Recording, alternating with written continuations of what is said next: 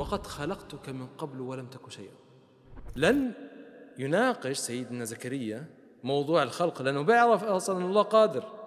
كنت في بريطانيا لمدة ثلاث أشهر تقريبا يا إخوان، ولا إشي ولا إشي مع فعلا مجالسة الخليفة. بالفعل أنت تعرف الله عز وجل من خلال رجل الله.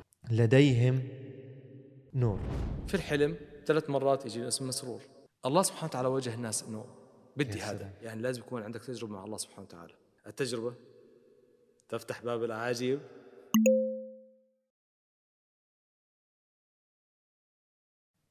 قبل بضعة سنين كنت أشاهد التلفاز على قناة الام تي اي الثالثة العربية، وبينما أنا أشاهد التلفاز رأيت شابا هادئا وجهه جديد على قناة الام تي اي، لم أعرف من هو، وكانت الحلقة في منتصفها، فلم أعرف من هو ونسيت يعني أن أسأل عن هذا الشاب من يكون وما اسمه ومتى أتى إلى الام تي اي وصار يقدم البرامج.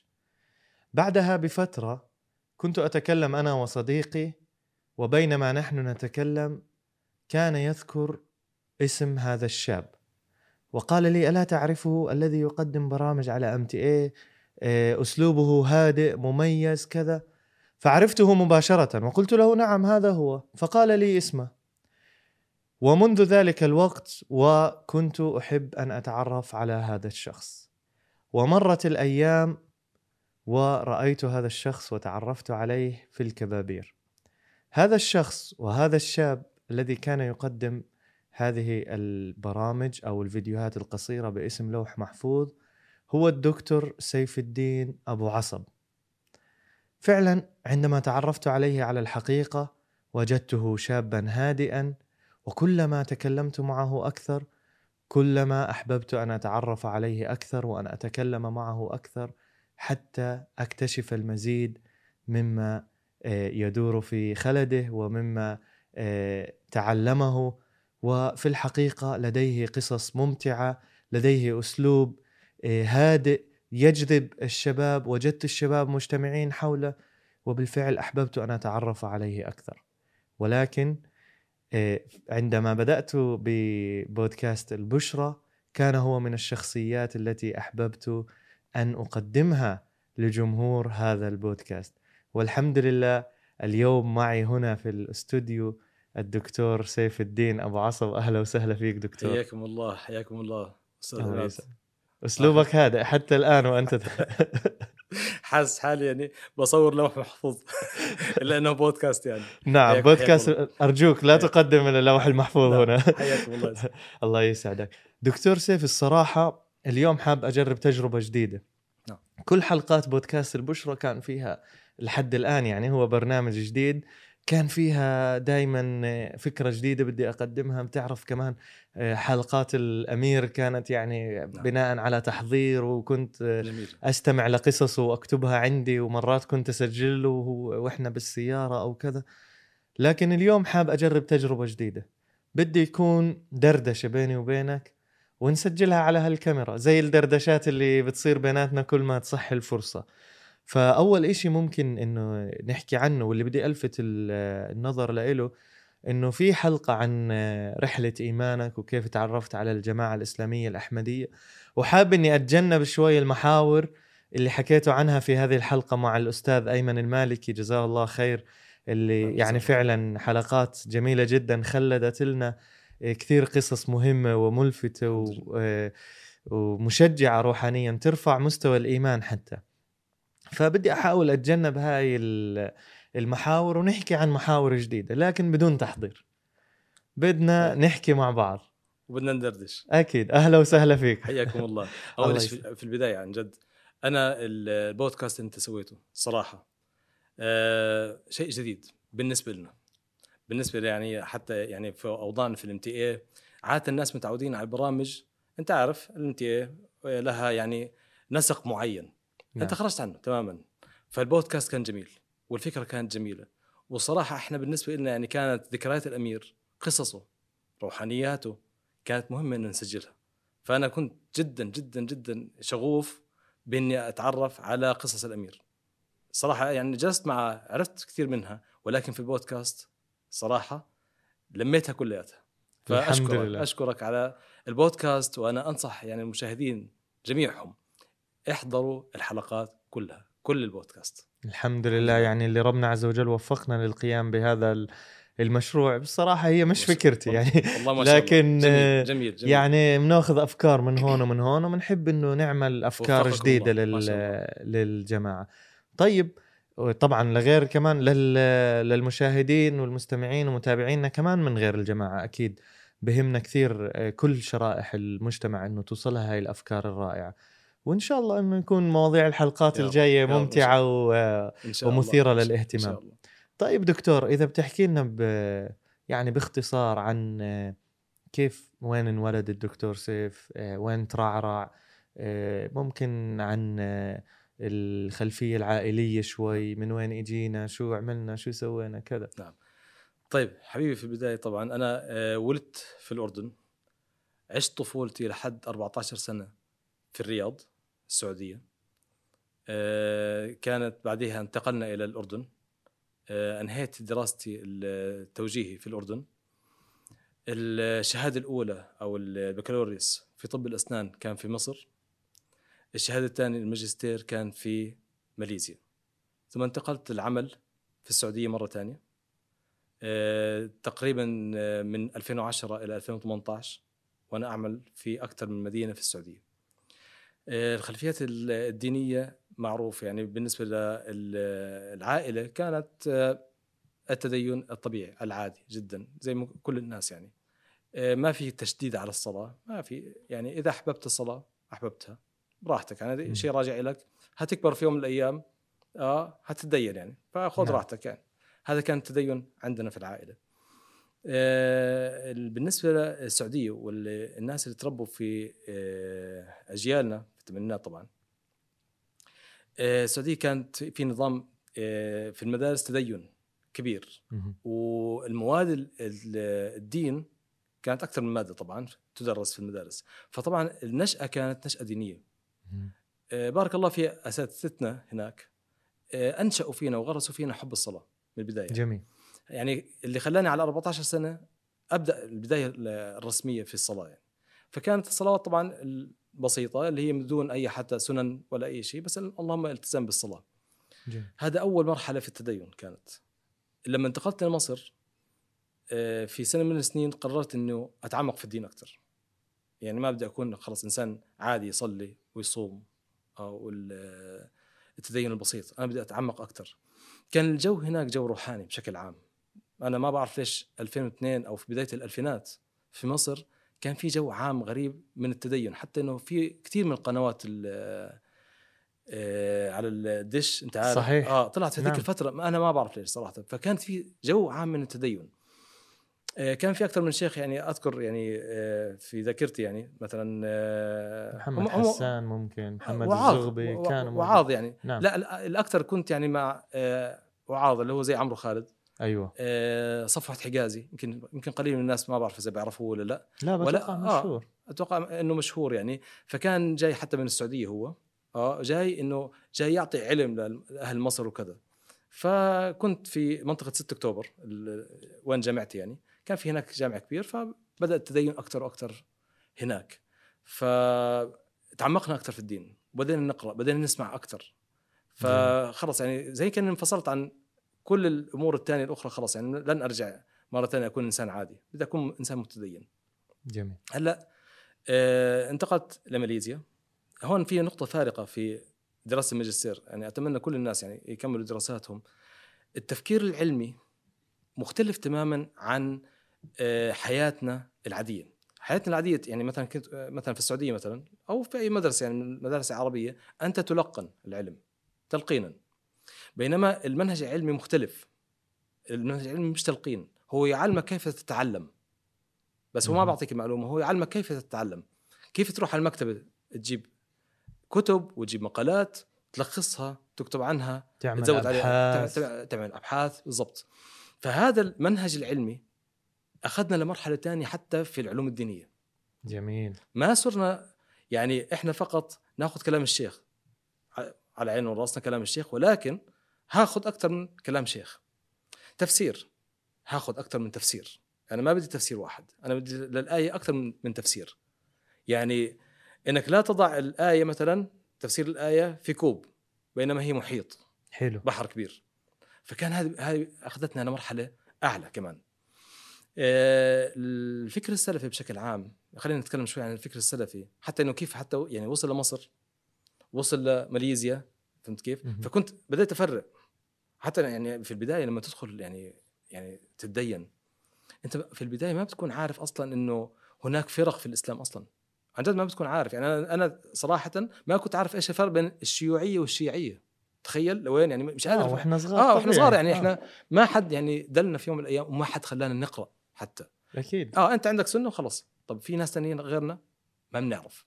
أنا لحد ما تعرفت على الجماعة الإسلامية الأحمدية، أو لحد ما وصلت يعني لمرحلة الثانوية، أنا بايعت يعني في ذلك الوقت في عمر ستة عشر سبعة عشر في المرحلة الثانوية، لحد ذلك الوقت لم أكن أعرف أن هناك فرق ومذاهب.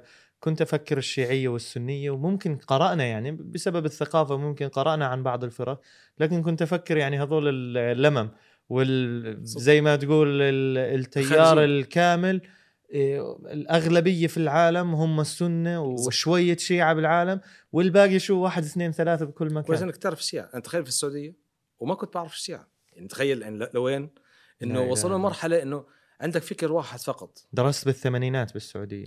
نعم في الثمانينات، أنا يعني طلعنا من السعودية في الأربعة وتسعين.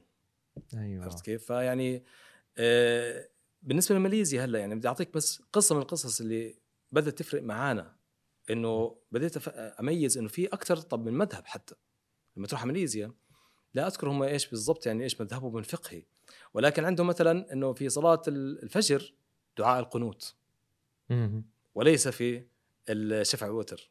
جميل، تمام. فهلا إذا كانوا هيقدموا واحد من العرب أو من إخواننا العرب الشباب يعني الجايين يقدموا للإمامة في صلاة الفجر، فهم مستنين منه إنه يقرأ دعاء القنوت. فالعرب هون بقول لك لا أنا هسوي مثل الفقه تبعي، وتصير أيوة. تصير المشاكل. فالماليزيين هون أخذوا ردة فعل إنه يعني إحنا ما بدنا نقدمهم لأنه هم مش ماشيين على منهجنا. فحسيت إنه أنت أنت بتسوي عاد بلبلة ومشاكل. تمام.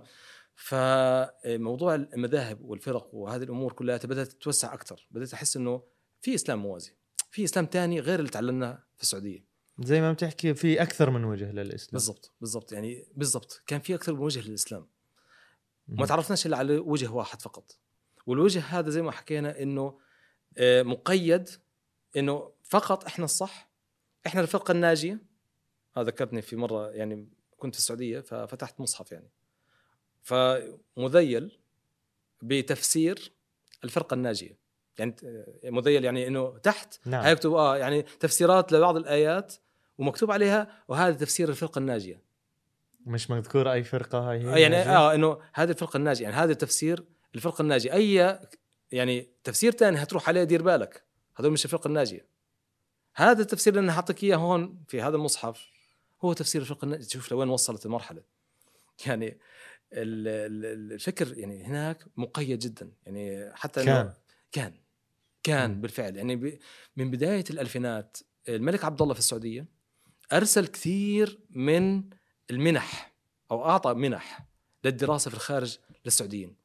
فهون انطلق كثير من السعوديين على مشارق الأرض ومغاربها يتعلموا، مش بس غرب. جميل. حتى الشرق يعني الصين، روح في مثلا في سنغافورة تدرس، وين ما تدرس تدرس يعني في اليابان في كتير من السعوديين صاروا هناك، كلهم رجعوا بعد خمس سنوات أو ست سنوات كلهم رجعوا على السعودية.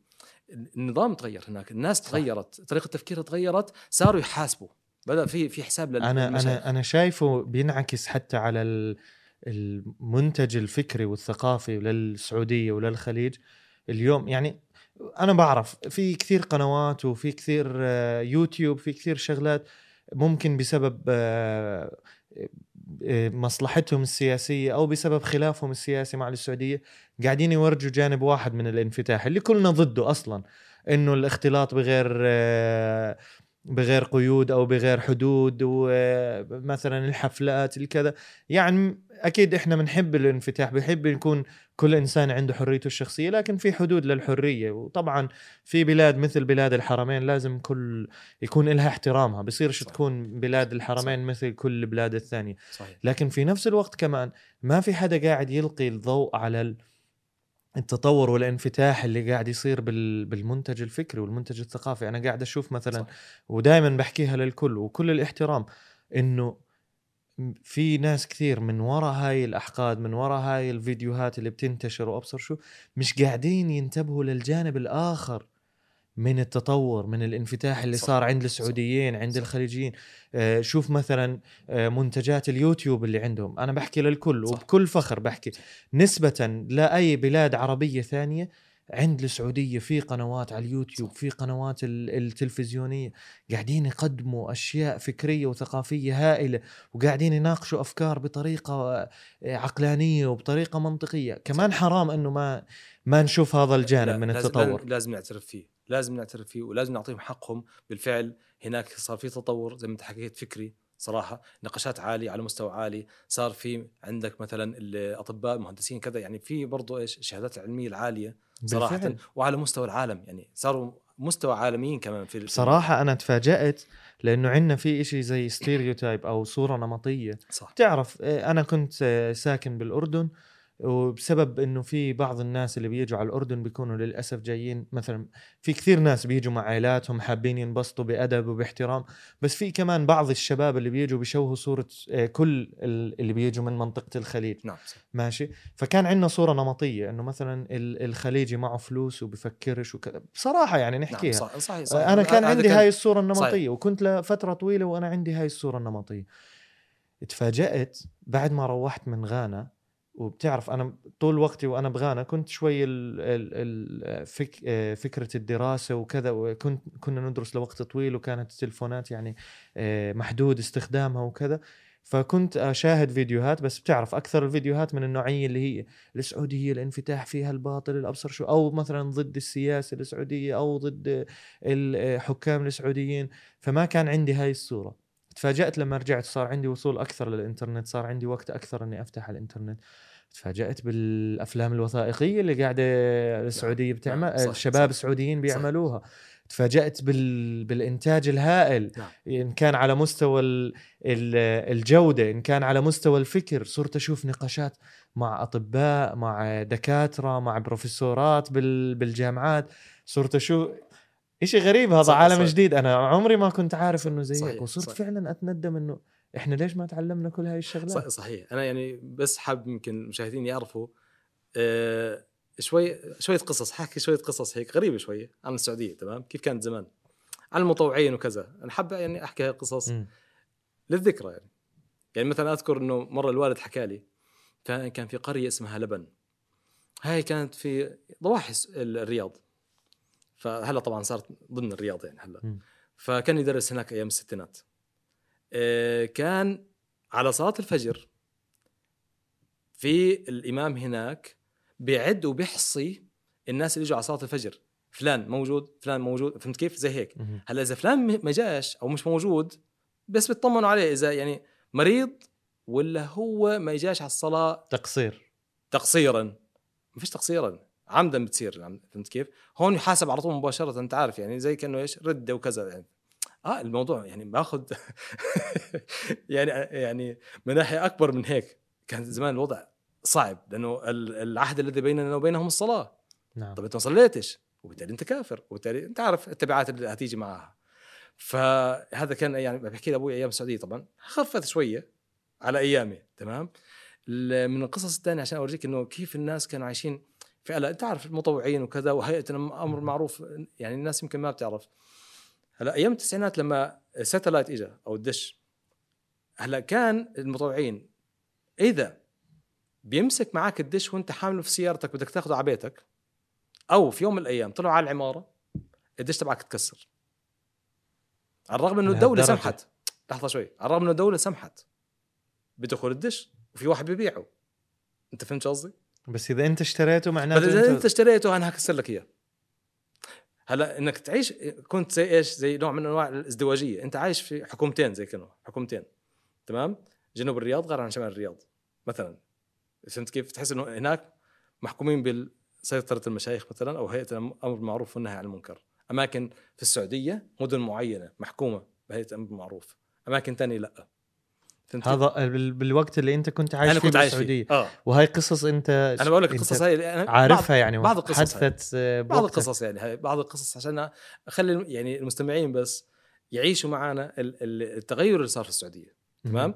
يعني مثلا تروح الحرم، انا ما بعرف هلا كيف صار الحرم المكي او المدني، انا كان بودي عن جد ان يكون مثلا اوكي الصلاه مثلا اول شيء لامام سني ما عندي مشاكل، طب والشيعة لما يكونوا موجودين في الحرم طب شو بده يصير فيهم؟ بدهم يصلوا لحالهم تمام، بيقدروش يصلوا لحالهم، ممنوع يصلوا لحالهم، فيضطروا يتصلوا عاملين نفسهم انه بيصلوا معانا مع السنه. انت فهمت فهمت الفكره؟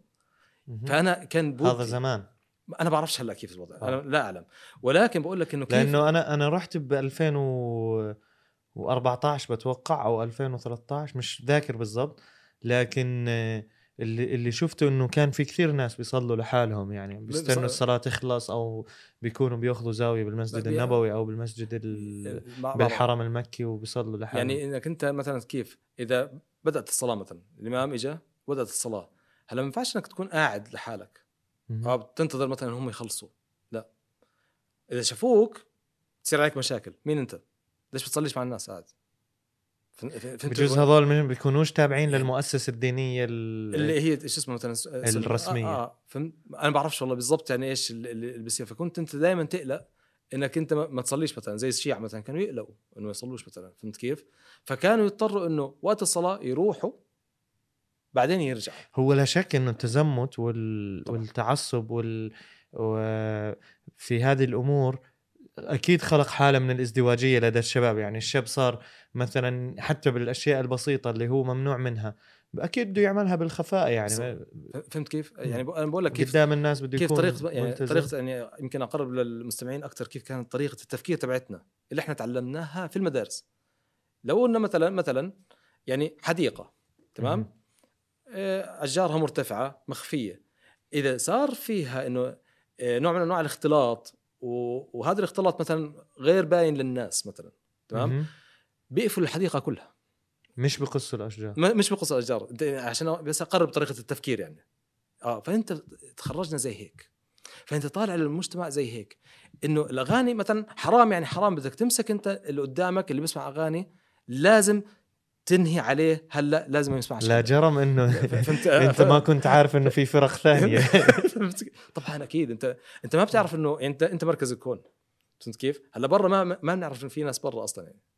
فلما طلعنا والسفر هذا يعني نعمه من الله سبحانه وتعالى، على مصر ولا ماليزيا ولا مهما كان ما اسمع مهما مهما كان السفر يعني انا إيه عشان اكمل دراستي يعني في البدايه جربت مثلا تركيا بس ما زبطت معي، جربت جنوب افريقيا في الماجستير بس ما كملت فيها، فعندي أكثر يعني من تجربة في أكثر من مكان. فكل ما تروح تتعرف على الناس أكثر بينفتح أكثر عندك ال- الوعي أكثر. يعني أحكي لك قصة من جنوب أفريقيا قديش يعني حزت في نفسي صراحة، إنه آه كنا رايحين على منطقة في جنب جوهانسبرغ يعني، فهاي منطقة مليانة التحف والسوفينيرز وهاي الأمور كلياتها من الخشب بيسووها، فلازم تطلع برا البلد شوية عشان توصل لها. وصلنا هناك إجا وقت الصلاة، احنا والشباب طبعا فرضنا الموجود من السجاد وصلينا.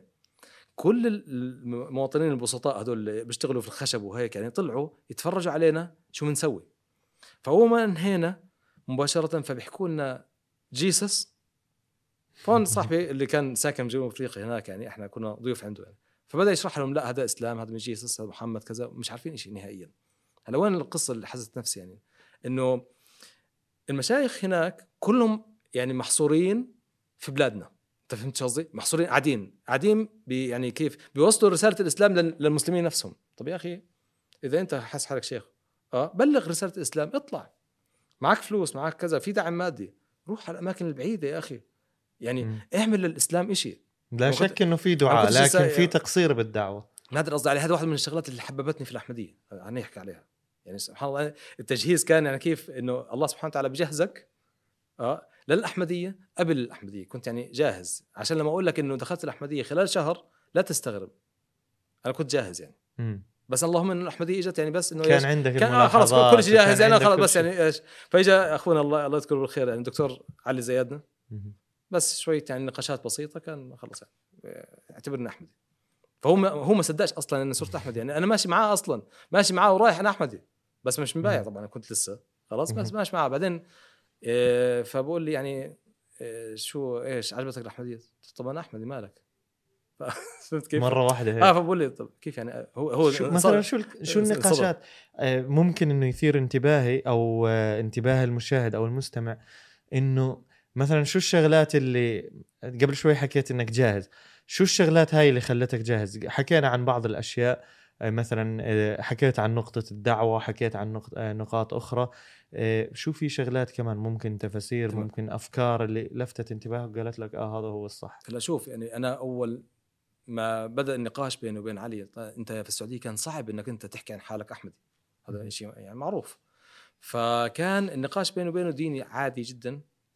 فكان حتى أيامها المظاهرات في البلاد العربية والربيع العربي، فأنا كنت مؤيد جدا، أنا كنت يعني في قمة السعادة لما صار في مصر اللي صار أو صار في تونس، كنت في قمة السعادة. فهو أعطاني الرأي المعاكس. الربيع العربي قصدك؟ آه. آه الربيع العربي. هلا الدكتور علي أيامها أعطاني الرأي المعاكس، قال لي لا هذا مش ربيع ومش هيك بتصير يعني تغيير النظام، مش مش بهذه الطريقة مش بهذا الأسلوب. آه لحد الربيع العربي أنت ما كنت أحمدي لسه؟ أنا طبعا أنا ألفين وإحدى عشر دخلت في شو اسمه في الأحمدية. اه هو ألفين وإحدى عشر بلش الربيع العربي. فانت تتكلم على نعم. يعني شهر واحد اه شهر آه. واحد انا في شهر إحدى عشر صرت احمدي. ايوه بشهر كيف. واحد كان كانت جمعه الغضب تبعت أيوة. مصر بالضبط نعم. فهمت كيف؟ وقبلها تونس, تونس. بالضبط. فانا كنت يعني ايامها في قمه الانفعال تبعي يعني. تمام.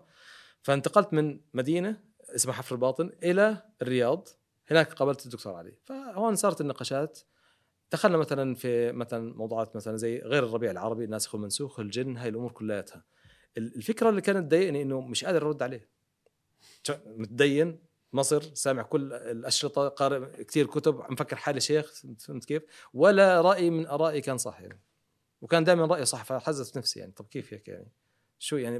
بعدين مرة إجت من مرات صار يحكي لي تفسير آيات، فوصلت مرحلة يعني لا وقف خلينا نكتب التفسيرات هاي اللي أنت تحكيها، تفكر حالك أنت هذه التفسيرات هاي يا عمي مش موجودة في أي مكان، فاصبر خلينا نكتبها، يمكن أحيانا بتروح الخواطر هذه حلوة خلينا نكتبها. قال لي ما هي مكتوبة. هم بلش بلشت الأمور فيها شك يعني شو هي مكتوبة يعني. طبعا يعني خلينا نقول تعرضنا على معظم التفسيرات قرأناها كذا يعني، اللي أنت تحكيه مش موجود في التفسيرات يعني، وأحيانا تفسير منقله من بعض، تفسيرات تنقل من بعض يعني، فمش هتلاقي هذا الرأي وسطهم. فيعني في إشي هون بدأت الأمور فيها شك أكثر يعني. فلحد ما حكينا عن يعني الأحمدية. طبعا احنا كنا في السعودية طبعا دارسين من هي القديانية وكذا، عارفين انه هذول خارجين عن الإسلام، انت فاهم كفار وبيشربوا الخمر. تخيل انت اه يعني تخيل انت مبني اصلا جواتك على كره كل العالم وكل البشرية وكل الأديان وكل وهم كفار، وانت لازم تكفرهم كل صباح. فهمت كيف؟ الناس هذول يعني كل العالم لهالدرجة آه ضوابط التكفير عشرة، انت لازم تصبح عليهم. فهمت كيف؟ كفار وهيك يعني.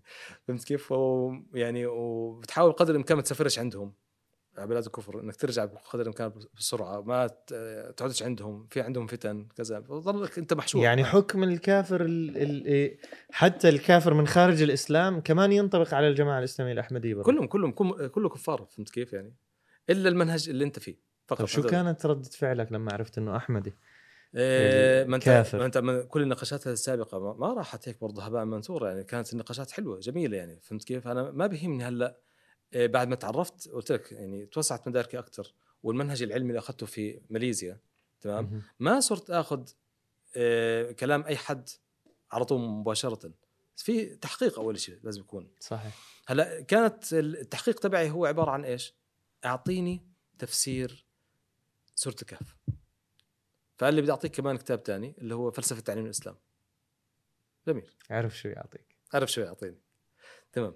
هلأ بدأت في التنين يعني الحقيقة يعني صراحة اه تعلقي في سورة الكهف كان عالي، واللي بذكروا من اه الإخوان المستمعين يعني لوح محفوظ بدأنا بسورة الكهف. نعم.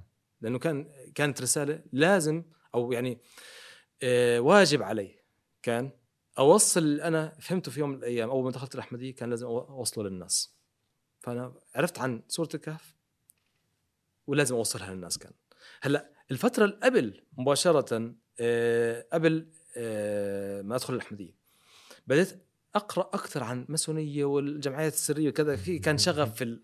في هذا الإيش عالم المؤامرة، عالم عالم المؤامرة، وكنت يعني تمام عن جد مقتنع فيه تمام خلاص.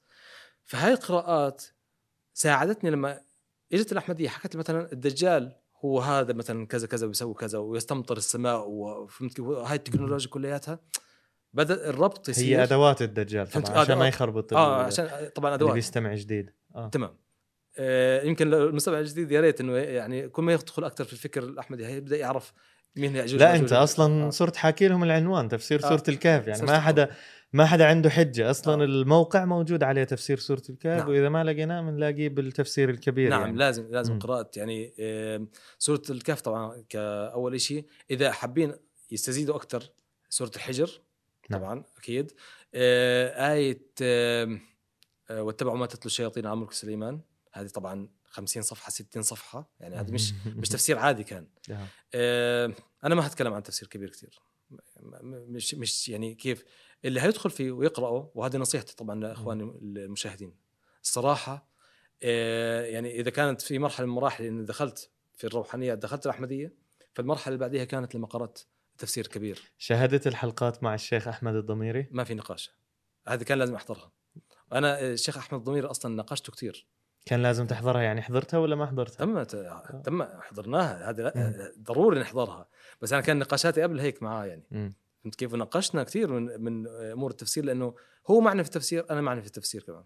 نعم. فهمت كيف. فكانت سورة الكهف بالنسبه لي مهمه لان كانت تعصمك من الدجال. طبعا انت تسمع الحديث بس انت مش فاهم ولا شيء، يعني كيف تعصمك من الدجال فعلا. انا انا كنت مفكر زمان، يعني كنت لسه طفل صغير، ومرة حكى لي إياها أخوي الكبير، كان يحكي لي هيك الأشياء عن الدين و... ومرات يحكي لي قصص الأنبياء وكذا.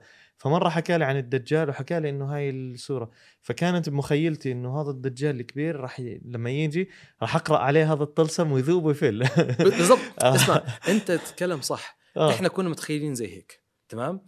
لما يجي يقول لك بكل بساطة بكل هدوء، شفتوا أول سورة الكهف آه يعني وآخرها ماشي وآخرها تمام. أول سورة الكهف لما يقول لك مثلا إيش إيه كبرت كلمة تخرج من أفواههم إن يقولون إلا كذبا. لا اللي قبل عفوا اللي هي إيش إيه تخذ الذين اتخذوا لينذر بأسا شديدا من لدن وينذر الذين قالوا قالوا اتخذ الله ولدا. بكل بساطة وضح لك مين الذين اتخذوا مع الله يعني إيش آلهة أو أو ولدا، هم م- مثلا إيش مثلا النصارى. نعم. تمام. هون وضح لك اياها بكل بساطه، هيها موجوده قدامك بس انت ما كنتش تقرا، هيها قدامك.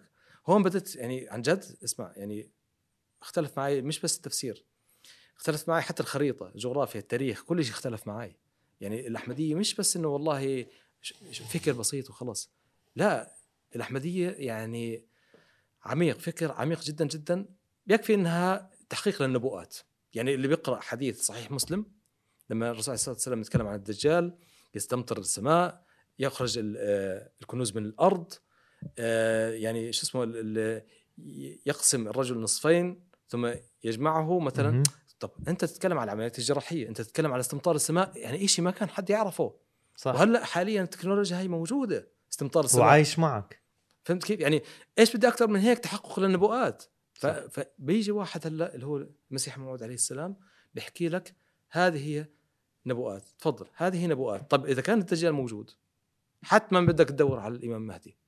فأنت أنت يعني حطيت في مو... يعني بالنسبة للأحمدية أنت حطيت في موقف ما بقدر آه إني خلص أبعد عن الأحمدية، لن أستطيع، وإلا بكون عرفت الحقيقة وبعدت عنها.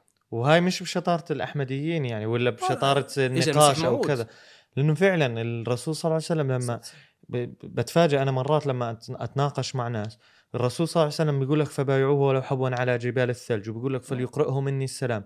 يا زلمه حتى لو انه انسان كاذب بدي اتحقق وبدي اتاكد من كذبه قبل ما اني تخيل انا عندي فرصه اني احقق وصيه الرسول صلى الله عليه وسلم وانا قاعد استهين فيها عشان الشيخ الفلاني قال لي انه هذول كفار او كاذبين. ما, ما بقول لك انا كان غريب يعني اصدقائي يعني لما حكيت لهم عن الاحمديه انا بستغرب من نفسي يعني كمان، لانه انا اول ما شفت للاسف صوره الامام المهدي والمسيح الموعود عليه السلام على شاشه التلفاز كنت انا شاب لسه طفل يعني بعمر الأربعة عشر او ثلاثة عشر سنه، وبتذكر انه حتى اخي قاسم كان متابع فبحكي له بلكي هذا هو الدجال. طيب اجى قال لي استغفر ربك وما بيصير تحكي هيك، لازم يكون لازم تتحقق وتتاكد. انا ولد صغير شو تحقق وتاكد؟ طيب ان شاء الله خير. وبعدين مشينا وكنا نعرف يعني المبادئ وكذا، وشوي شوي صرنا احنا نبشر ونحكي انه فعلا هذا الحكي تبع الجماعه الاحمديه والصح، بس ما كنتش عارف يعني انه لازم نبايع وكذا. انت على الموضوع المنهج العلمي انك كيف انت بت بترتب المعلومات تباعا، هذا منهج علمي يعني. فهمت كيف؟ اللي بيقرا تفسير كبير يعني الصراحه هيشهد نفس النموذج العلمي تماما، حتى في التفسير اتركك من التفسير الروحاني والاشاري موجود.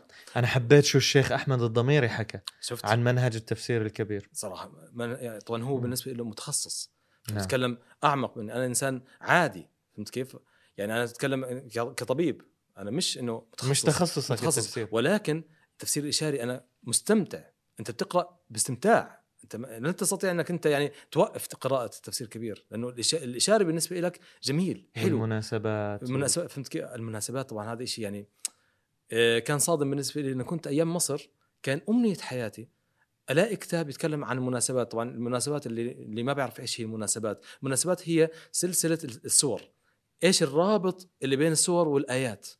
فهمت كيف؟ جميل. فإنه ما قدرت أصدق كيف إنه اللي بيقرأ مثلا آية النور خلاص هيشوف كيف المصطح الموعود رضي الله عنه ربط أول سورة النور وتبعها ثم وصل إلى آية النور واللي بعدها، قدر يربطهم مع بعض.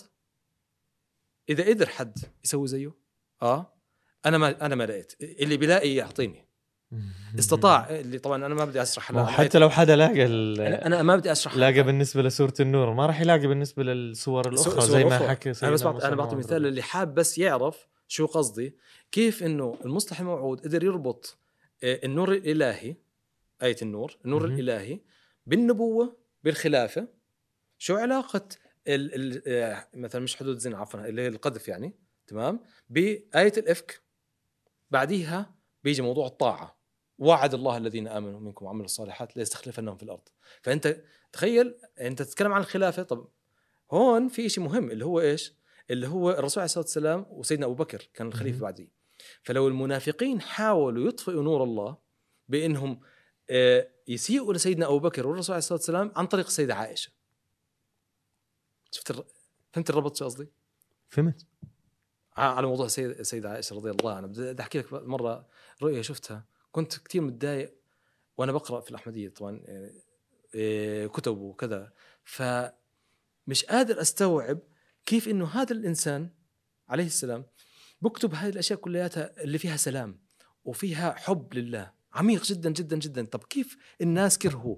كيف انه المحاربه الشديده للأحمدية؟ طب يا سيدي اقل اقل ما فيها لا تحاربني خلاص، بس احترمني اقل ما فيها يعني آه. احترام اعتبرني راي اخر آه اعتبرني راي اخر بس يعني اقل ما فيها. زي ما قال لك شيخ الضمير كمان شو حكى لك؟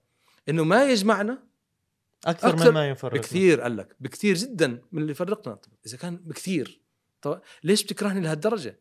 وليش تكرهوا الامام المهدي لهالدرجه؟ بدي افهم. ونمت يومها من كتر يعني محروق نمت. هي هذه السنة تعرف السنة نعم. اللي قبل بين النوم. بين النوم أول. النوم. فشفت رؤية يعني هيك رؤية سريعة جدا. رأيت شخص لحيته طويل قاعد على الأرض زي كيف ال ال ال اللبن، البيت من لبن مم. الأرض ترابية، الباب مالوش ستر أو يعني عفوا في وراء ستارة عفوا في زي ستر هيك يعني هو، وفي واحد واحدة سيدة قاعدة جنبه متلفحة بحجابها تمام. أنا داخلي بعرف هذا الشخص، أنا بعرفه بس مش عارف إن هو على أرض الواقع. وفي حد بيفتح الستر وبتطلع يعني صبية شابة من وراه. خلص الحلم. على ارض الواقع انت مش فاهم شيء. بس كل الاسماء اجت بعديها يعني مباشره. الله سبحانه وتعالى بقول لك فلان ألقى, فلان في, فلان. قلبك. ألقى في قلبك فلان. هذا سيدنا أبو بكر، هاي زوجته اللي فتحت الستر هي سيدة عائشة لما إجت من بيت الرسول عليه الصلاة والسلام في حادثة الإفك. تمام تمام. شو علاقته بموضوع شو علاقته في الموضوع علاقته في الموضوع إنه قد ما المنافقين أساءوا للرسول عليه الصلاة والسلام جرحوا يعني. هذا الإشي اللي أنت فهمته اللي ألقي في روحك. آه اللي بدك تفهمه ليش بدك تشوف سيدنا أبو بكر في هذيك اللحظة؟ ليش؟ لأنه أساءوا للرسول عليه الصلاة والسلام، أساءوا لسيدنا أبو بكر، أساءوا لكثير من المؤمنين أيامها. صح. ولو ظنوا ظن يعني يعني ظن المؤمنون بأنفسهم خيرا. خيرا. فهمت كيف؟ هذا أول شيء بدك تسويه، إنك تظن الخير وأنا لا أعلم. هذا الإنسان المؤمن حقيقة اللي بيشوف أخوه المسلم وقع في شبهة معينة يقول أنا لا أعلم. كان الصالحين شو يحكوا؟ والله لو سمعت أخوي على الجبل يقرأ إيش أنا ربكم مثلا يقول أنا ربكم الأعلى لظننت أنه يقرأ القرآن. جميل. فهمت قصدي؟ هذا حسن الظن. على على قصة حسن الظن بدي كمان أحكي عن موضوع. مرة كان في إلي أستاذ من أفغانستان، هو والمسكين انحبس في سبيل الله يعني بسبب أنه أحمدي لمدة سنة كاملة. هو مبشر أيضا داعية أحمدي، وبس رجع على أفغانستان يعني واجه المعارضة وكذا، وبعد فترة حبسوه ظلما. وبعد ما طلع من السجن بتعرف هو أصلا إنسان من قبل بكثير عنده علاقة مع ربنا عز وجل وكثير في أشياء. فمرة هو إجا ودرسني بغانا بعد ما طلع من السجن. سيدنا أمير المؤمنين طلب منه يجي لغانا والتقيت فيه هناك وكان يدرسني. فرحت عنده بيوم من الأيام وقلت له عن شخص إنه قاعد يسيء الأدب، ويعني لازم نلاقي حل إن نحكي معه أو ننصحه لأنه قاعد يعمل إشي سيء للغاية. فإجا قال لي خلاص ما عليك إن شاء الله بنشوف كيف الوضع وبحكي معك. فرحت أنا ثاني يوم الصبح إجا علي قال لي عماد أه تحكيش معه. قلت له ليش؟ قال لي اليوم نمت يكون يعني لما بعد ما حكيت معي نمت وكنت أدعي للشخص. أوه. فرأيت في الرؤية إنه سيدنا محمد صلى الله عليه وسلم بيقول علماء أمتي كأنبياء بني إسرائيل، وانقضت الرؤية. بعدين رأ... منها. بعدين رأيت رؤية أخرى فوجدت سيدنا عيسى عليه السلام, السلام. فقال لي سيدنا عيسى عليه السلام قال أنا أحسن الظن لدرجة إنه لو شخص وفتاة خرجا عاريين من من مكان وكانوا لوحدهم فيه فأنا لن أسيء الظن بهما. الله. وهيك خلصت هاي الرؤية. فقال لي الإشارة في هذا المنام إنه ربنا إنه الرسول صلى الله عليه وسلم بده علماء أمته يكونوا زي أنبياء بني إسرائيل، وسيدنا عيسى من أنبياء بني إسرائيل، وشوف شو حكالي. فهمت؟ فإحنا يجب أن نحسن الظن في هذا الشخص حتى لو كان الأمر واضح. تخيل لأي درجة الله. كان واضح. الله. فمن يومها أخذت درس كان درس قاسي، لأنه ليش مش أنا اللي انتبهت لهاي الشغل. الصراحة أنا غرت كثير و...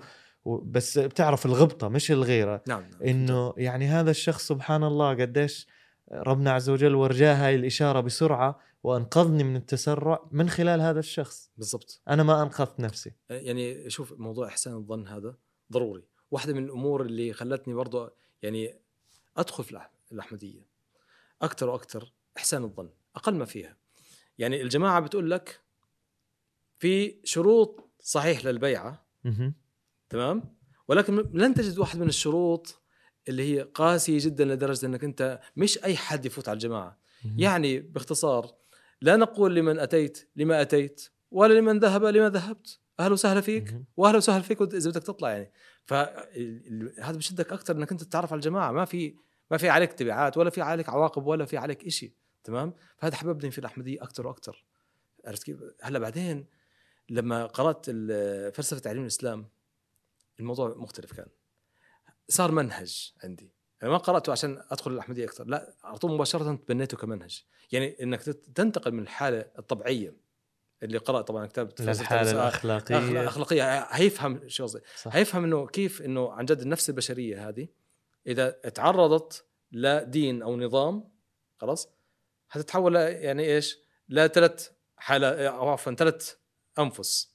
يا إما نفس أمارة تبعدك عن هذا الدين أو هذا النظام أو هذا القانون، يا إما نفس لوامة يعني هطبق القانون مش هطبق القانون، أطبق الدين، فهمت كيف؟ أو المرحلة العالية اللي هي أنك تطبق القانون أو الدين بحب. هاي ثلاث أصناف بس، في الحالات اللي هي الطبيعية والأخلاقية والروحانية. بس قبل ما نروح للحالات الطبيعية، جميل جدا كيف طبقت موضوع الثلاث أنفس أو ثلاث حالات النفس على موضوع النظام.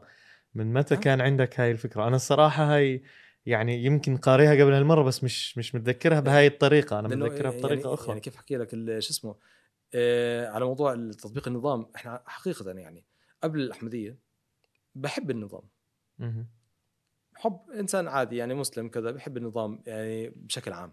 بس لما دخلت الأحمدية الموضوع أخذ منحة تاني تماما. النظام ما عاد عندي إنه حب هيك يعني ودي، وإذا تنحت الأمور معي ممكن ألف على النظام. الموضوع صار طاعة أكتر. بديت أفهم إنه الطاعة، شفت في اختبار لنفسك بموضوع الطاعة، هي اللي تبني الطاعة، هي اللي تبني. يعني مثلا عمارة، مهندسين، عمال، لو يعني جزء عدم طاعة صار من العمال للمهندسين، العمارة مش هتطلع، راح توقع على طول مباشرة. فهمت قصدي؟ طيب لو يعني مثلا أعطيك يعني هذيك اليوم على موضوع النحل وخلايا النحل كانوا بيتكلموا في الحوار المباشر، تمام؟ ال... في خلية تانية ما لهاش ملكة، لا تعرف فيها ملكات جوا، بس ولا واحدة منهم تم تعيينها كملكة للخلية. فبقول لك النحال هذه الخلية هتروح، هذه الخلية هتضيع. طب ملكات، مليان ملكات. تعرف تعرف شو الجميل كمان فيها؟ لما حكى عن الخلية ما قال بس إنه راح تروح، قال بالعكس تبدو لل... للشخص إنه هي عادية، خلية آه عادية ما فيهاش أي مشكلة. لكن إحنا ك... كأنا كمختص عارف إنه هاي الخلية مصيرها الهلاك. هذا الإشي لمسني وبالفعل ضربني، علمني شغلة، إنه أكثر المسلمين حاليا يقولون نحن بخير بلا إمام. أكثر المسلمين، روح على أي مكان بيقول لك لازم يكون في إمام، بس بعدين بس تقول له الإمام المهدي إجا، بالله عليك مش نفس ردة الفعل، بيقول لك لا أنا بخير، إحنا كلنا تمام ما فيش أي مشكلة. غير مباشرة. هلا في نقطة تانية بدي أحكي لك عليها اللي هي إنه في ملكات عادين خلاص، بس ولا واحدة منهم معينة. النقطة وين؟ النقطة إنك أنت لما تلاقي في مكان معين في ناس بيعتبروا حالهم زعماء، هم بالفعل بالفعل يعني مؤهلين للزعامة، بس لما يكون في مكان معين أربعة خمسة منهم تاهت العملية. فهمت قصدي؟ لما يكون أكثر من شيخ موجود وكل واحد قاعد بعطي فتوى، الناس ضاعت. يعني سنذكر مثال في إحدى يعني الدول العربية في أكثر من جماعة دينية. عيد الأضحى عفوا عيد الفطر، الناس بدأت تعيد على بعض والناس ما يستقبلوهم لأنه العيد لسه ما جاش عند ناس معينين تابعين لفرقة تانية. فهمت كيف؟ فأنا عشان كده بقول لك إنه ستقع ستقع. فبديت أعرف إنه الطاعة لا ولي الأمر، ومهما كان ولي الأمر. فهمت كيف؟ هذا أول شيء بالنسبة لنظام دولتك، فما بالك لنظامك الروحاني لما يكون عندك إمام أو خليفة، تمام؟ بدك تتبعه مزبوط، طاعة عالية. هلا بالنسبة لنا شوي صعب الأمور، يعني أنت تنقلني من عالم اللي عادة أنا كنت حر حر ملك نفسي. فهمت قصدي؟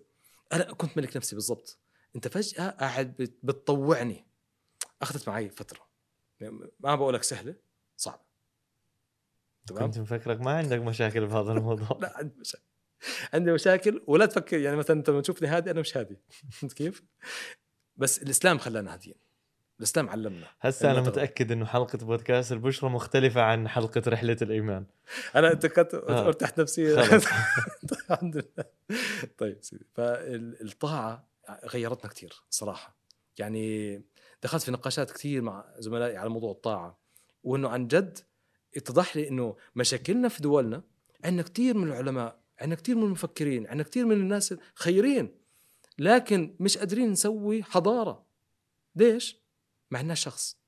فاللي بقولك مثلا لازم يكون مثلا كيف مجلس أمناء أو مجلس التفكير، حلو اطلعوا بنتيجة، بس في في الأخير لازم يكون في واحد اللي يقولك آه أو لأ. صح. فهمت قصدي؟ تعرف الموضوع اللي بيميز هون الجماعة الإسلامية الأحمدية عن أي جماعات ثانية أو عن دول مثلا أو عن أنظمة ثانية، ممكن يكون في بالدول أكيد رئيس دولة أو رئيس حكومة أو إيش زي هيك، بس في الجماعات الأخرى تعرف حتى بالدول في كثير أحيانا للأسف هاي ثقافة منتشرة عنا بال... خلينا نحكي بالدول اللي مش مش متحضرة أو ما عندهاش الأفراد ما عندها مستوى الوعي الكامل للطاعة الكاملة لقوانين الدولة، بنشوف إذا القانون مش جاي على مقاسنا وعلى تفصيلنا بدناش نمشي عليه، وهذا الإشي بيزبطش خصوصا بالدين. يعني هاي بالدين أصلا مش موجودة عند حدا ثاني غير عند الجماعة الإسلامية الأحمدية، لأنه إذا أنا بدي الخليفة يفصل أمر على مزاجي أنا، طيب ومقاصد دكتور سيف احنا اخوان وحبايب، لكن انا متاكد يعني لو شو ما كانت المساله الا ما يكون في اختلاف. يعني حتى بحب اعطي مثال دائما لما يجوا عندنا ضيوف واقدم لهم محاضره مثلا، بعدين بسالهم سؤال واحد بس، عندك اخوان؟ اه. عمرك اتفقت مع اخوانك على الاكله اللي طبختها امك؟ احيانا واحيانا احيانا واحيانا صح. أحياناً. عمرك ما ما فيش مجال انك انت دائما متفق معهم. اكله ما بنقدر نتفق عليها، كيف بدنا نتفق على راي واحد؟ فهذا انا بدي اسميه الحلم المستحيل، انك توصل لإشي معين او لوحده بدون طاعه.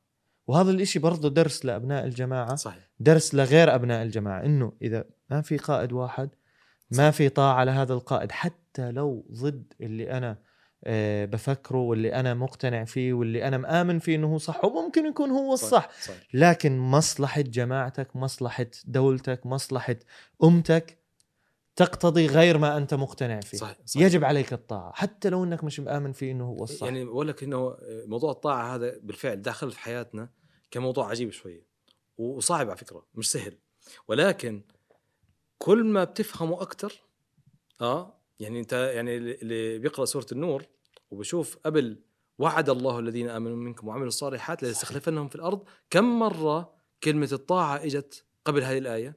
سبع مرات سبع مرات سبع مرات خل... بالركوع كامل ثمانية آه تمام ثمان مرات. يعني أنت تتكلم على سبع أو ثمان مرات كلمة الطاعة. يعني الله سبحانه وتعالى يريد الطاعة، بيقول لك لا تحلم بخلافه إلا إذا في طاعة. فهمت قصدي؟ يعني طيب هلا في موضوع تاني برضو في الأحمدية، الناس العقلانيين، هلا بدي احكي للناس العقلانيين اللي بيدخلوا في الأحمدية حبا في التفسير، حبا في الأفكار، حبا في كذا، جميل وهذا شيء حلو. هتلاقي الأمير دائما بيحكي لك شغله انه ايش، تجربة تفتح على الناس، فحفظناها منه. نعم. هلا الفكرة فين؟ انك انت بعد سنين من الأحمدية بصير انك انت اخذت الفكر خلاص وناقشته مع الناس، ولقيت حالك انك انت تهزم اللي قدامك وبالحجج. فهمت كيف؟ تحس حالك انك تمام ممتاز. طب بعد فتره اخذت كتير من المعلومات، ما لقيت شيء جديد تاخده، ما لقيت شيء جديد اللي اه تباري فيه الناس. فهمت كيف؟ هاي بتعرف شو بيسميها الوالد؟ آه. دائما بيقول لي التخمه الفكريه. مره كان عندي شغل، كنت اعرف يعني كنت بالجامعه وحبيت اتسلى على إشي علمي وكذا، بلشت أمسك كل الأحاديث اللي موجودة مثلا اللي بتدعم فكر الجماعة، وبلش سكرين شوت واكتب مين اللي كتبه وسلسلة مين. فمرة حكيت معه بقول له هيك هيك قاعد أعمل، قال لي يابا والله أنك فاضي ومتفضي، ما في كتب وفي مواقع مليان عليها هاي الشغلات، اعمل إشي جديد، اعمل إشي في تفكير في منطق في عقل، مش تروح تجمع أشياء مجمعة جاهزة. وبالفعل هاي التخمة الفكرية اللي عندنا. فهمت قصدي؟ فهو بوصل لمرحلة إذا هو عقلاني إذا هو عقلاني بوصل لمرحلة بيلم كثير من الفكر الأحمدي. تمام؟ الأحمدية مش هون، هي مش مش موضوع فكر. أنت جميل إنك أنت انتقلت من هذيك المرحلة التدين العادي أو شو اسمه الآخر إلى التدين الأحمدي، جميل حلو كثير ممتاز ورائع، بس وين المشكلة؟ إنك إذا هذا الكمية من الأفكار ومن العقائد، تمام ماشي، شو اسمه اللي أنت زبطتها، أنت زبطت الأنتين، زبطته عملت له عيارات صحيحة، إجا الإمام المهدي عليه السلام زبط لك العيارات. إذا الأنتين تبعك لم يصل بك إلى الله، تمام، وتجارب مع الله لم تنفعك هذه الأفكار نهائيا. جميل. تمام. وشفنا في ناس يعني ممكن يتركوا الجماعة وكذا، ليش؟ صح. وصلوا لهذه التخمة اللي أنت حكيت عليها، تمام، وما صار معاه تجربة، ما فادته هذه شو اسمه المتاع هذا، ما فاده في سفره. فهمت قصدي؟ هذا اللي صار مع معاهم. عشان بحكي الناس العقلانيين دير بالكم، إذا أنت ما كانش معك تجربة مع الله سبحانه وتعالى، إذا أنت صلاتك ما تغيرت وصارت أعمق وأكثر مثلا يعني روحانية وأكثر خشوعا اللي تصلك فيك إلى الله، أنت ما استفدتش من البيعة. بدي أسألك سؤال، بعرفك ما بتحب تفوت بهاي المواضيع، بس السؤال بنعم أو لا إذا بتحب، يعني إذا بدك تحكي تفاصيل بنكون شاكرين. أحكي لا ولا اسمع السؤال بالأول. بدك تقول لا. طيب ماشي. طيب السؤال هو هل بعد ما دخلت بالجماعة الإسلامية الأحمدية لاحظت تطور من هاي الناحية، ناحية تجاربك مع الله عز وجل؟ ما في نقاش، لا حقيقة يعني عن جد ما في نقاش إنه تطورت الأمور كتير.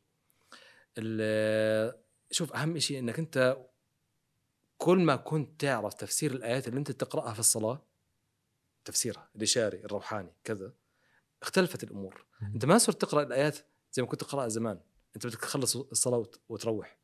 أنت صار في علاقة مع الله أعمق، أنت بدأت تعرف أسماء الله أكثر. الأدعية صارت كل دعاء مع اسم من أسماء الله سبحانه وتعالى، فأنت صرت إيش؟ الصلاة صارت عبارة عن فتح خط مباشر مع الله سبحانه وتعالى. بدأت تدعي أكثر، بدأت تحب نطاق أكثر من الناس، وبالتالي صار عندك أدعية كتير تدعيها للناس، لأنه صار في عندك نطاق أكبر. كنت زمان محصور في يعني نطاقك الديني البسيط، جماعتك البسيطة. هلا عندك أنت تدعي إلى حتى لغير المؤمنين، يعني المواساة لينت قلبك، جعلت منه كسرة الجليد اللي عليه، وخلت طبعا أكيد هاي الروحانية يعني تدخل. شوف أنت يعني آه لا يغرك الشكل، بس إنه في يعني نوع ما عندي زي تبلد في المشارع، يعني مولود فيه خلاص، يعني تبلد في المشارع، ما ما بحس الناس كتير تمام.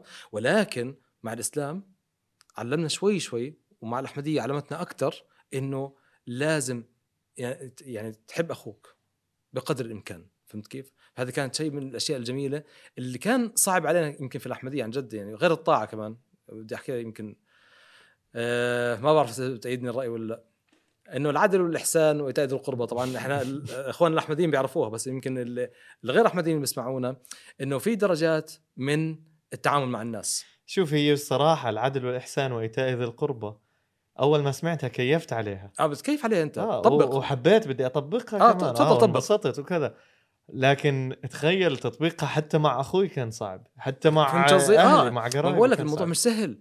أنت بدك تحب القاعد هناك اللي هو مخالف لك، واحيانا ممكن ممكن يكون عن جد ممكن يكون عدوك عدوك كمان اه, آه ف يعني بدك تعطيه زي ما الام بتعطي ابنها واكثر من ذلك. كيف ممكن هذا؟ ما هو كيف بدك اه فهون كان تطبيقه عن جد صعب.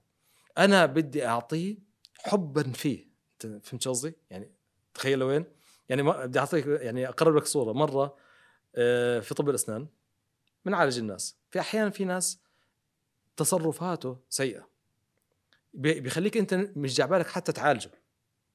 فهمت قصدي؟ أحياناً بتوصل هاي المرحلة. ففي يوم من الأيام عن جد أنا ما بدي أعالجه تمام، ولكني بدي أطمن عليه، لأنه المشكلة في سنه، يعني سنه موجوع. فهمت كيف؟ جسده موجوع بس هو سيء. فهمت قصدي؟ فأنا آه فأنا معني بسنه مم. مش معني فيه هو. فهمت كيف؟ فأنا يعني عشان هيك أنا بحبه، لأني أنا بدي أخفف عنه الألم. هلأ هو عقليته تمام منعته من انه يوصل للعلاج الصحيح، هذا قصه، بس احنا بدنا نوصل لعلاجه في الاخير. هذا هذا القصد عليه من حب. فهذا كان صعب، الموضوع مش سهل. انت يعني ما بتصدق انت اي واحد يعني مش طايقك مع السلامه خلص حل عني. فهمت كيف زي هيك اه فكان الموضوع صعب، التطبيق صعب يا جماعه، الموضوع مش سهل. عشان هيك بقول لك اذا ما كانش في عندك، نرجع لموضوعنا، ما كانش في عندك تجربه مع الله سبحانه وتعالى في حد للعقلاني للعقلاني الانسان العقلاني جدا خلاص في عنده زي درجه. هلا الدرجة اللي بعديها هون الروحانيات، هون في فراغ. هذا الفراغ إذا ما نزل السلم من الله، حبل من الله يحملك، مش هتقدر تطلع لحالك، هتوقع أو هتوقف في محلك متنح في محلك، لن تتحرك. فعشان بقول لك هذه اللي أنا بحكيها للناس اللي عقلانيين جدا تمام، دير بالكم يا جماعة الموضوع مش سهل عن جد، إنه في لحظة من اللحظات إلا إلا عقلك يسحبك كم مرة. صح. فهمت كيف؟ خصوصا العقلانيين الموضوع مش مش مش سهل. عرفت كيف؟ العقلاني الانسان العقلاني كتير متعلق بالماديات. فهمت كيف؟ ما بيعرف في التجارب الروحانيه كتير. هلا لما تدخل يعني التجارب الروحانيه في حياته، وهون المشكله هلا بتصير انه مش بس العقلانيين، الناس البسطاء برضه ما هيفهموا ما هيفهموا عليك التجارب الروحانيه. عشان كتير من الصوفيه ما بيذكروا تجاربهم الروحانيه او الالهامات اللي بتجيهم للناس. ليش؟ مش فاهمين عليك، لغة ثانية لغة ثانية. فهو لو قلت له مثلا انه يعني اعطيك اقرب لك اكثر واكثر مثال. يعني في واحد من الناس قابلته يعني حديثا، فبقول لي تخيل انا مش قادر اتصور انه سيدنا ابراهيم عليه السلام نوى انه يقتل ابنه من اجل حلم. تفهم؟ اوكي، هو مش فاهم لانه عن جد هو يعني بسيط، يعني متدين صح ولكنه بسيط، بيعرفش انه هذه الرؤيه او رؤيه الانبياء حق. بس بيقول لي حلم، حلم انه هو يعني يذبح ابنه، فهل انا اصحى من النوم اسوي اللي انا بشوفه في الحلم مباشره؟ فهمت انت؟ يعني هو في شيء عنده مش مزبوط في الرؤيه، وانا متاكد انه كمان كثير من المشاهدين ما راح يفهموا هذا الموضوع. فانا عشان بقول لك انه انك انت تشوف رؤيه وتغير مسلك حياتك كاملا من اجل هاي الرؤيه، هيعتبرك الناس مجنون. فانت في مرحله الصمت هاي احسن، لانه ما هيفهموا عليك الناس ايش هي التجارب الروحانيه اللي بتصير معك. صحيح، فهمت قصدي؟ مية بالمية. اه يعني بقول لك يعني مثلا في ناس دخلوا الاحمديه لانه شاف رؤى. لهذا التجربه تفتح على الناس باب, باب العجيب. العجيب، فهمت كيف؟ نعم. بدي اذكر قصه، يعني هاي مهم انه نذكرها، يعني قصه نعم. اخونا وحبيبنا الدكتور اسامه في مصر، اسامه عبد العظيم، مه. لن ننسى ابدا انه لما دعا الله بحرقه، يا رب هل هاي الجماعه عندك مقبوله ولا مردوده؟ بحرقه يعني عن جد بده يعرف من الله سبحانه وتعالى، فتوجه لمكان الصحيح الى الله مباشره. اجاله صوت اله لحاله مش لحد تاني، انه في مقعد صدق عند مليك مقتدر. صوت هزه هز، صحى من النوم، سأل زوجته سمعتي شيء؟ قالت له لا ما سمعتش شيء. طبعا لانه صوت إلك، تمام. حتى لو حكيت للناس انا والله تركت السلفيه وتركت انا شو اسمه رحت مع هدول الجماعه اللي انتم مكفرينهم كذا عشان هاي الرؤيه، مش هيصدقوك اكيد. فهمت كيف؟ راح يضحكوا عليك. اه راح ماكل فول بالليل، متقل بالليل، فهمت كيف؟ اه متقل بالليل مثلا، فهمت كيف؟ شفت اشياء غريبه، فهمت كيف؟ بتصير يعني اه فانت حصل معك نوع من هذه الانواع، وانت عارف العلم يقول في الاحلام انها نوع من انواع التخاطر، فهمت كيف؟ صح. ما انت اللي جربتها، ما حد ما حد جرب غيرك. عشان هيك بقول لك للعقلانيين رساله، ارجوكم يا جماعه الخير، يعني في شويه مرحله معينه اتركوا العقلانيات شويه. يعني بدنا نقرب مره ثانيه الصوره، هو العقل كويس بس في مراحل. خلينا نقرب الصورة عندما يتعلق الأمر بالإيمان والتجربة. خلينا نقرب الصورة أكتر، تفضل. وأعمق. يعني سيدنا نوح مع ابنه عليه السلام، مع ابنه، تمام. هلا سيدنا نوح في مرحلة معينة، تمام، لازم هلا يبني السفينة في نص الصحراء يعني اللي هو فيها، ولا يمكن إنه توصل يعني مطر، ولا يمكن يوصل فيضانات لهالدرجة. فبصنع سفينة مكونة من ألواح خشب ومسامير بس. ألواح خشب، يعني مش سفينة زي ما الناس متخيلينها، يعني لا مش سفينة مم. ألواح خشب ودسر ومسامير. هلأ حكى لابنه إنه هيجي أمطار أو فيضانات وهاي السفينة هي اللي هتنقذنا. فهلأ ابنه بده يطلع على السفينة، ما هو يابا اسمع، ما هو مزبوط كلامك صح، هتيجي فيضانات، ممتاز رائع، ولكن هاي السفينة مستحيل تشيلنا كلياتنا وتنقذنا. ولكن يابا عقلانيا الجبل أحسن بكتير، صح؟ الجبل منطقيا يابا لو طلعنا فوق اه صدقني انه هننقذ. نفس فكره شرطه المرور، تمام، لما يكون الاشاره بتعطيك ضوء احمر، انت بسيارتك ضوء احمر قدامك، شرطه المرور بقول لك تعال. فهذيك اللحظه على الرغم من المنطق بقول لك لازم تسمع كلام اشاره المرور لانك طول حياتك تسمع كلامها، بس لما يجي المبعوث الرباني في لحظه معينه، تمام، يقول لك تعال امشي هون، اتركك من ال المنهج العلمي انت ماشي عليه شويه، اتركك منه تعال معي. هاي اللحظه اللي احنا دائما نتكلم فيها في الاحمديه ونفس الناس تسمعنا، هاي اللحظه اللي احنا نتكلم عليها هي زي عقبه.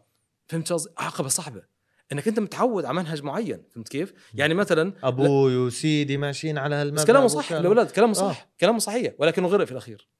والخشبات خشب ودسر هي اللي انقذت الموقف. فهمت قصدي الصعوبه وين؟ عشان هيك بنحكي للناس انه العقلانيه في مرحله معينه. اه طيب نعطي مثال ثاني، هي بتوصلك لمرحله، بعد هاي المرحله زي ما انت حكيت، انا بحب ننهي عند ال...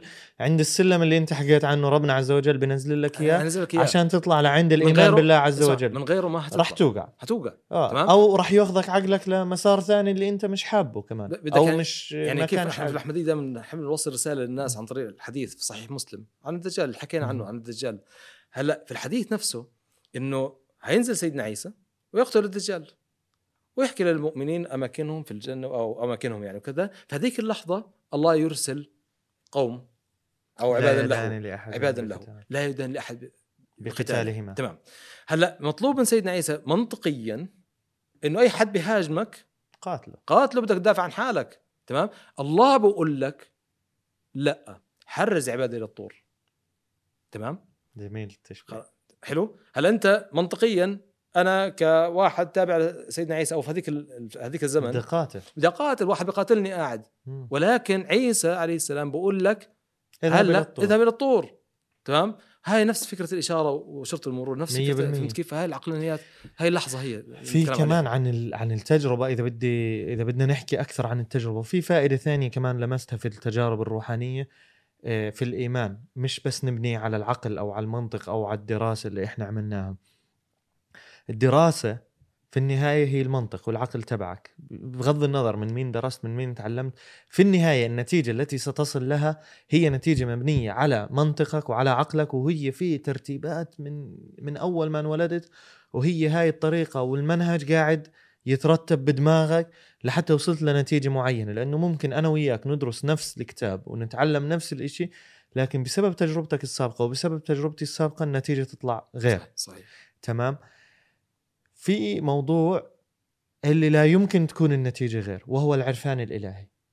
لما أنت تعرف ربنا عز وجل، لما يصير عندك عرفان بالأنبياء، لما يصير عندك عرفان بالملائكة، بصير عندك كود خلص. التفسير الخاطئ بتعرف أنه تفسير خاطئ. هذا الإشي لمسته. كنا نجلس مع الأمير، كنت أفكر يعني يمكن لحالي بفكر بهاي الطريقة أنه لا يمكن، أو تعرف مرات كنا نحضر الحوار المباشر. الحوار المباشر يعني كان كثير له أثر علينا إحنا الأحمديين الجدد. وكنا نشوف انه مرات الامير بيقول لك من غير المعقول انه يكون هيك. طب بناء على ايش بنى منطقه؟ طب ما هو الشيخ الفلاني والشيخ العلاني والعالم الفلاني، طب ما حكوا هذا الاشي، ليش هم ما ما فكروا بهذا التفكير؟ تجد انه عندما يكون لديك معرفة بالله عز وجل او عرفان حقيقي، كان عندك تجربة مع الله عز وجل، لا يمكن تصدق برواية مثل الرواية اللي وردت مثلا في التوراة بأنه الله عز وجل أرسل دبتين ليأكلوا أشخاص بسبب أنهم نادوا النبي يا أقرأ. خلص بصير عندك معرفة رباني، أنت عرفت ربنا.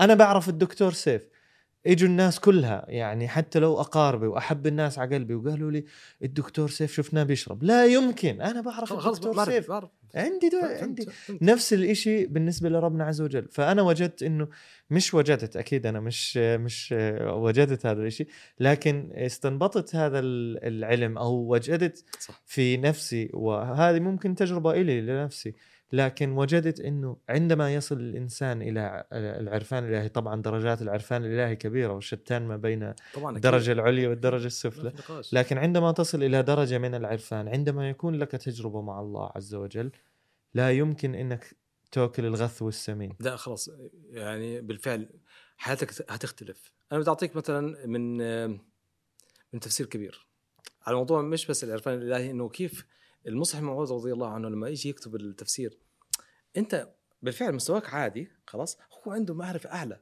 تمام. مهما تقرا الايه ما توصلش لهاي، مش هتوصل لهاي. فهمت قصدي؟ هذا اللي بدي احكي لك اياه. فهو مثلا بيشرح عن سيدنا زكريا سورة مريم. خلاص تمام. هلا سيدنا زكريا انه ايش، انه آه ان يكون لي غلام وكانت امرأتي عاقرة وقد بلغت من الكبير عتية. قال كذلك قال ربك هو علي هين. تمام. وقد خلقتك من قبل ولم تك شيئا. حلو. هلا وقد خلقتك من قبل ولم تك شيئا. هلا بالنسبه للمفسرين العاديين طبعا واضحه الامور، انه يعني سيدنا زكريا كان يتساءل عن ايش، عن يا رب كيف بده يجيني غلام وانا كبير في السن وزوجتي كبيره في السن يعني اه فبقول الله سبحانه وتعالى طب هذا شيء بسيط علي، لان انا خلقت خلقتك ما كنتش شيء انت اصلا يعني. تمام. بالنسبه للمفسرين التقليديين الموضوع بسيط يعني، الايه مفسره حالها. بالنسبه للمصحف الموعود الموضوع مختلف تماما، انه لن يناقش سيدنا زكريا موضوع الخلق، لانه بيعرف اصلا الله قادر. ما هو نبي اه ما هو نبي اصلا، ما هو يعني نبي مش مش انسان عادي، هو نبي يعني بيعرف ان الله سبحانه وتعالى لو كنت عمري مئة سنة ماشي برضه هيجين هيجين اولاد انه الله قادر، ما يحكيش عن هاي. هو نقطه يعني اللي بده يحكيها سيدنا زكريا انه يا رب انا بلغت من كبر عتيه وقربت اتوفى، مين بده يربي الولد هذا؟ يا سلام، فهمت؟ يعني هاي لو ظل مئتين سنه ما بعرف ما ما شو قلت لك فيها. لما كنت على مرحله من العرفان الالهي فهو بقول له انه انت اه انا خلقت يعني ايش خلقتك من قبل ولم تكن شيئا، انت في في العلم كنت ولا شيء، مين اللي علمك؟ في الروحانيات في الروحانيات مين علمك؟ مين أدبك؟ مين أعطاك الأخلاق هاي كلياتها؟ الله أعطاك إياها. لا تخاف على ابنك فلا تخاف على ابنك. فهمت قصدي؟ فبقول لك كل ما توصل مرحلة يعني من معرفة. تعرف ليش المصلح الموعود رضي الله عنه رضي هيك؟ الله. أكيد بتعرف. أول إشي أبوه سيدنا المسيح الموعود عليه السلام، يعني لما تجلس معهم لما تجلس مع هذول الاشخاص بصير يعني. عندك فكره عن ربنا، بصير فكرك عن... بصير عندك فكره عن الاشخاص تبعين ربنا. اكبر واجمل تجربه مريت فيها بحياتي هي اني كنت في بريطانيا لمده ثلاث اشهر تقريبا اه وصرت اشوف تصرفات الخليفه ايده الله موسى عزيز عن كثب، وصرت اسمع تجارب الناس مع الخليفه ايده الله. كل إشي بنسمعه وكل إشي بنحكيه يا اخوان ولا إشي ولا إشي مع فعلا مجالسه الخليفه عن جد. يعني غضبه له مقدار بتقول على الملي، فاهم علي؟ ابتسامته على الملي، كل إشي معاير، كل إشي فيه له مناسبة. هاي منطلق، هذا بس معيار واحد بحكي لك عنه. بحكي مع الأشخاص الثانيين، طيب إذا أنا استش... استنتجت هذا الإشي، طب شو اللي خلى اللي من الغرب يستنتج نفس الإشي واللي من الشرق يستنتج نفس الإشي؟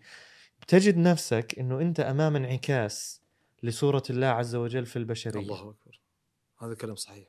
فأنت بتصير تعرف ربنا أكثر من خلال معرفة. لهيك عن جد أنا بشجع كل شخص، وأنا إنسان فقير، لا لا لا زي الأمير محمد شريف كل شهر بروح على على بريطانيا وبشوف الخليفة أيده الله ونصر عزيز، ولا زي الأشخاص اللي بيشتغلوا حوالين الخليفة أيده الله ونصر عزيز. إحنا بشر عاديين، رحنا وشوفنا الخليفة أيده الله ونصر عزيز.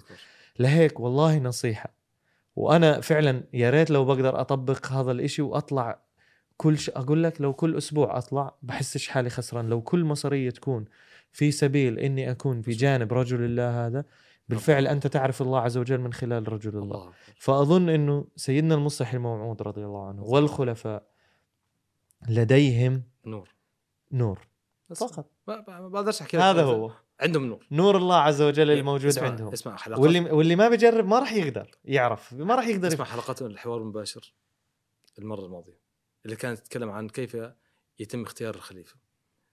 شوف قد ما صلي في الأحمدية صلي إحدى عشرة سنة تمام وأكثر، بس أنا ما كنت بدقة يعني أو ما كنت بعرف كمية القصص هذه القصص هذه اللي حكوها الناس. أنا يعني أتمنى المشاهدين يحضروا حلقات الحوار المباشر الأخيرة، أتمنى يحضروا القصص ماشي اللي صارت مع الناس، كيف إجتهم إلهامات أو رؤى باسم الخليفة. طيب هذا جاي من أفريقيا في الطيارة، في الحلم ثلاث مرات يجي اسم مسرور. من هولندا السيدة اللي شافت الرؤية قبل بسنتين آه شاف رؤية إنه بيقدم الأوراق مثلا بدل ما الخليفة الرابع يقدمها للخليفة الخامس. ولسه في واحد كمان شافها بالتسعينات آه نصير أحمد قمر صاحب يا الله آه يا الله آه وكيل الإضافي للإشاعة بتوقع آه يا الله. يعني هذا بس بعطيك ومضات يعني بس إنه هاي قصص شو شو والأمير محمد شريف اللي طلع من هون و... هذا إحساس وشاف النور هناك أو, أو شوف شاف نور أو إحساس. أنا بتكلم عن الناس اللي رؤى أو طبيب الأمير المؤمنين إجا مرة زارنا، وأمير المؤمنين في يوم من الأيام كان ناظر أعلى في قديان، وكان هذا الطبيب حاب يزور قبر الشريف في يوم من الأيام، لازم موافقة الناظر الأعلى. فالناظر الأعلى اللي هو حضرة ميرزا مسرور أحمد اللي كان أيامها ناظر أعلى، أعطاه ورقة أنه يسمح له مسرور، وقع عليها ورقة صغيرة، هو احتفظ في هذه الورقة ونسيها بعد فترة يعني، بس ما احتفظ فيها يعني.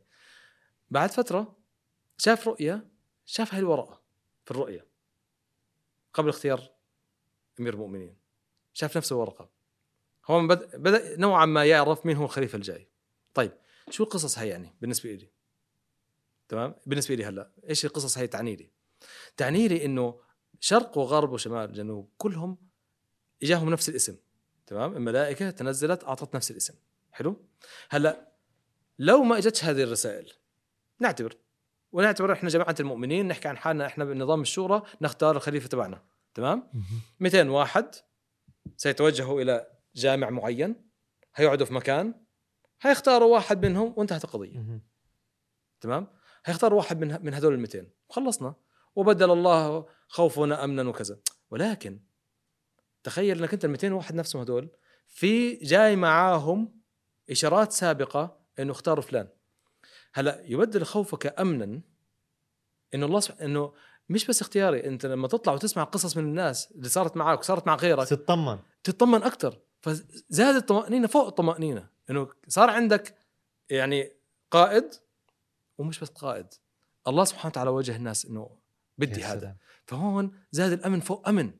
انا يعني بصراحه اللي اللي عنده اي شك بوجود الله عز وجل، او اي شك بالتجارب هذه، او اي شك بهذا الموضوع، سيدنا المسيح الموعود عليه السلام, السلام. حكى شغله كثير حلوه، كان دائما يدعي هذول الناس ويقول لهم تعالوا إلى قاديان، اقعدوا معي في رفق في رفقتي، وخليكم معي أربعين يوم، وأنا أتأك... أنا متأكد إنكم سترون سترون الله. أكيد مش راح يشوفوا الله عز وجل بعيونهم، لكن معروف كيف شو هي الطريقة. وأنا فعلا بنفسي، أنا كداعي للجماعة الإسلامية الأحمدية وكمربي، وأكيد بالنسبة إلي لأني قريب من عمر الشباب، بحب أوجه هون رسالة للشباب الأحمديين، إنه خلينا ننهض مع بعض، نعمل هذا الانقلاب الروحاني. نعم. نشوف حالنا إحنا قديش ناق... عندنا نقص، نشوف حالنا، هل نحن رأينا الله عز وجل؟ هل نحن نستطيع أن نري الآخرين الله عز وجل؟ ساعتها شو كان الجواب؟ خلي لنفسك واشتغل بناء عليه. وبحب أحكي لغير الأحمديين أيضا، للي من غير الجماعة، إخواننا وأحبابنا من غير الجماعة ومن غير الدين الإسلامي أيضا، نحن تعلمنا من خلال الجماعة الإسلامية الأحمدية الحب للجميع ولا كراهية لأحد. على الرغم من صعوبة هذا الشعار والالتزام بهذا الشعار، إلا أن الحمد لله ملتزمين فيه بسبب التزام قيادتنا فيه، مش بسبب قوتنا إحنا، إحنا مقصرين، لكن الحمد لله دائما في مين يقول لك تعال أنت طلعت عن الخط، ارجع على الخط تبعك. صح. صح. حتى لو ال ال ال العتاب بيكون عن طريق خطبة جمعة، حتى لو بيكون كذا، الملاك بيجي عليك بيقول لك هذا إلك، دير بالك. صحيح. فكمان هاي دعوة لل... للي عنده أي شك في هذه الجماعة الطاهرة، تفضلوا، في عنا كثير ناس طاهرين، كثير ناس عن... بيعرفوا ربنا، كثير ناس عندهم علاقة مع ربنا عز وجل. تعال. تعال شوف هل هذا الماء اللي عند الجماعة الإسلامية الأحمدية سيروي عطشك أم لا. يا أخي ما روى عطشك، مع السلامة، وبتظلك حبيبنا وصديقنا. بص بص. لكن إذا هذا الماء روى عطشك، عليك مسؤولية أنك تأخذ هذا الماء أيضا وتوصله للآخرين. توصل للآخرين. دكتور سيف، بحب دايما أنهي كل حلقة بودكاست، مش تفكر آخر حلقة بودكاست بعد الحكي اللي صار، يعني أنا حتى منفاجئ كيف من وين شو اللي جيبنا من الحديث عن السعودية وعن رحلتك ب... بالتعليم لماليزيا لهذا الموضوع. فاهم علي؟ فالحديث مش عارف، ذو شجون، الحديث ذو شجون، الحمد لله. فبحب أنهي حلقة البودكاست دايما برسالة، هاي ما راح تكون آخر رسالة، تعطي رسالة يعني، اتذكر أنه في جزء ثاني ويمكن جزء ثالث، بعرف المشاهدين بيكتبوا لنا بالتعليقات إن شاء الله شو كان رأيهم، أهم شيء يعطونا رأيهم بال بالفكرة الجديدة اللي هي بدون تحضير، نيجي ونبلش دردشة ونسجلها. فأحكي لنا رسالة للمشاهدين، للإخوة الأحمديين، للإخوة غير الأحمديين طبعا، خذ راحتك، رسالة من قلبك. هاي هو يعني صعب، يمكن أحاول ألخص اللي صار اليوم، يعني خلينا ألخص. حسن الظن ما في نقاش، تمام؟ كل شجرة كل شجرة تعرف بأثمارها، بتشوف، تعال جرب، تعال اقعد معنا، شوف الأثمار. هل هذا الفكر أعطى ناس، يعني شباب، أعطى ناس غير لهم فكرهم، غير لهم حياتهم؟ شوف الأثمار، عجبتك أهلا وسهلا، تمام؟ فحسن الظن مهم. أه التجربة تفتح باب الأعاجيب. أه التجربة، نعم، التجربة تفتح باب الأعاجيب، نعم صحيح. يعني لازم يكون عندك تجربة مع الله سبحانه وتعالى. فيعني إذا ما عدلت الأنتينة زي ما حكينا، في أنتينة لها تعديلات معينة، عدلها، إن شاء الله صلاتك، إن شاء الله اتصالك مع الله سبحانه وتعالى هيكون أكبر وأكبر. رسالة الشباب طبعا إنه الصلاة الصلاة فهمت كيف؟ الالتزام، الطاعة، هذه من الأشياء المهمة جدا، يعني المفاتيح، مفاتيح للنجاح. الصبر، الطاعة، الصلاة لازم يكونوا، ويكونوا مع الصادقين.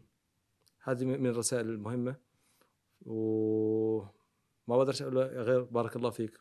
الله يسعدك ويبارك فيك، وجزاكم الله أحسن الجزاء. جزاكم الله أحسن الجزاء إنك كنت معي اليوم، بالفعل إضافة مهمة جدا لحلقات بودكاست البشرى، وإن شاء الله إنه بنشوفك في أجزاء قادمة إن شاء الله. إن شاء الله، بارك الله فيك، شكرا. العفو.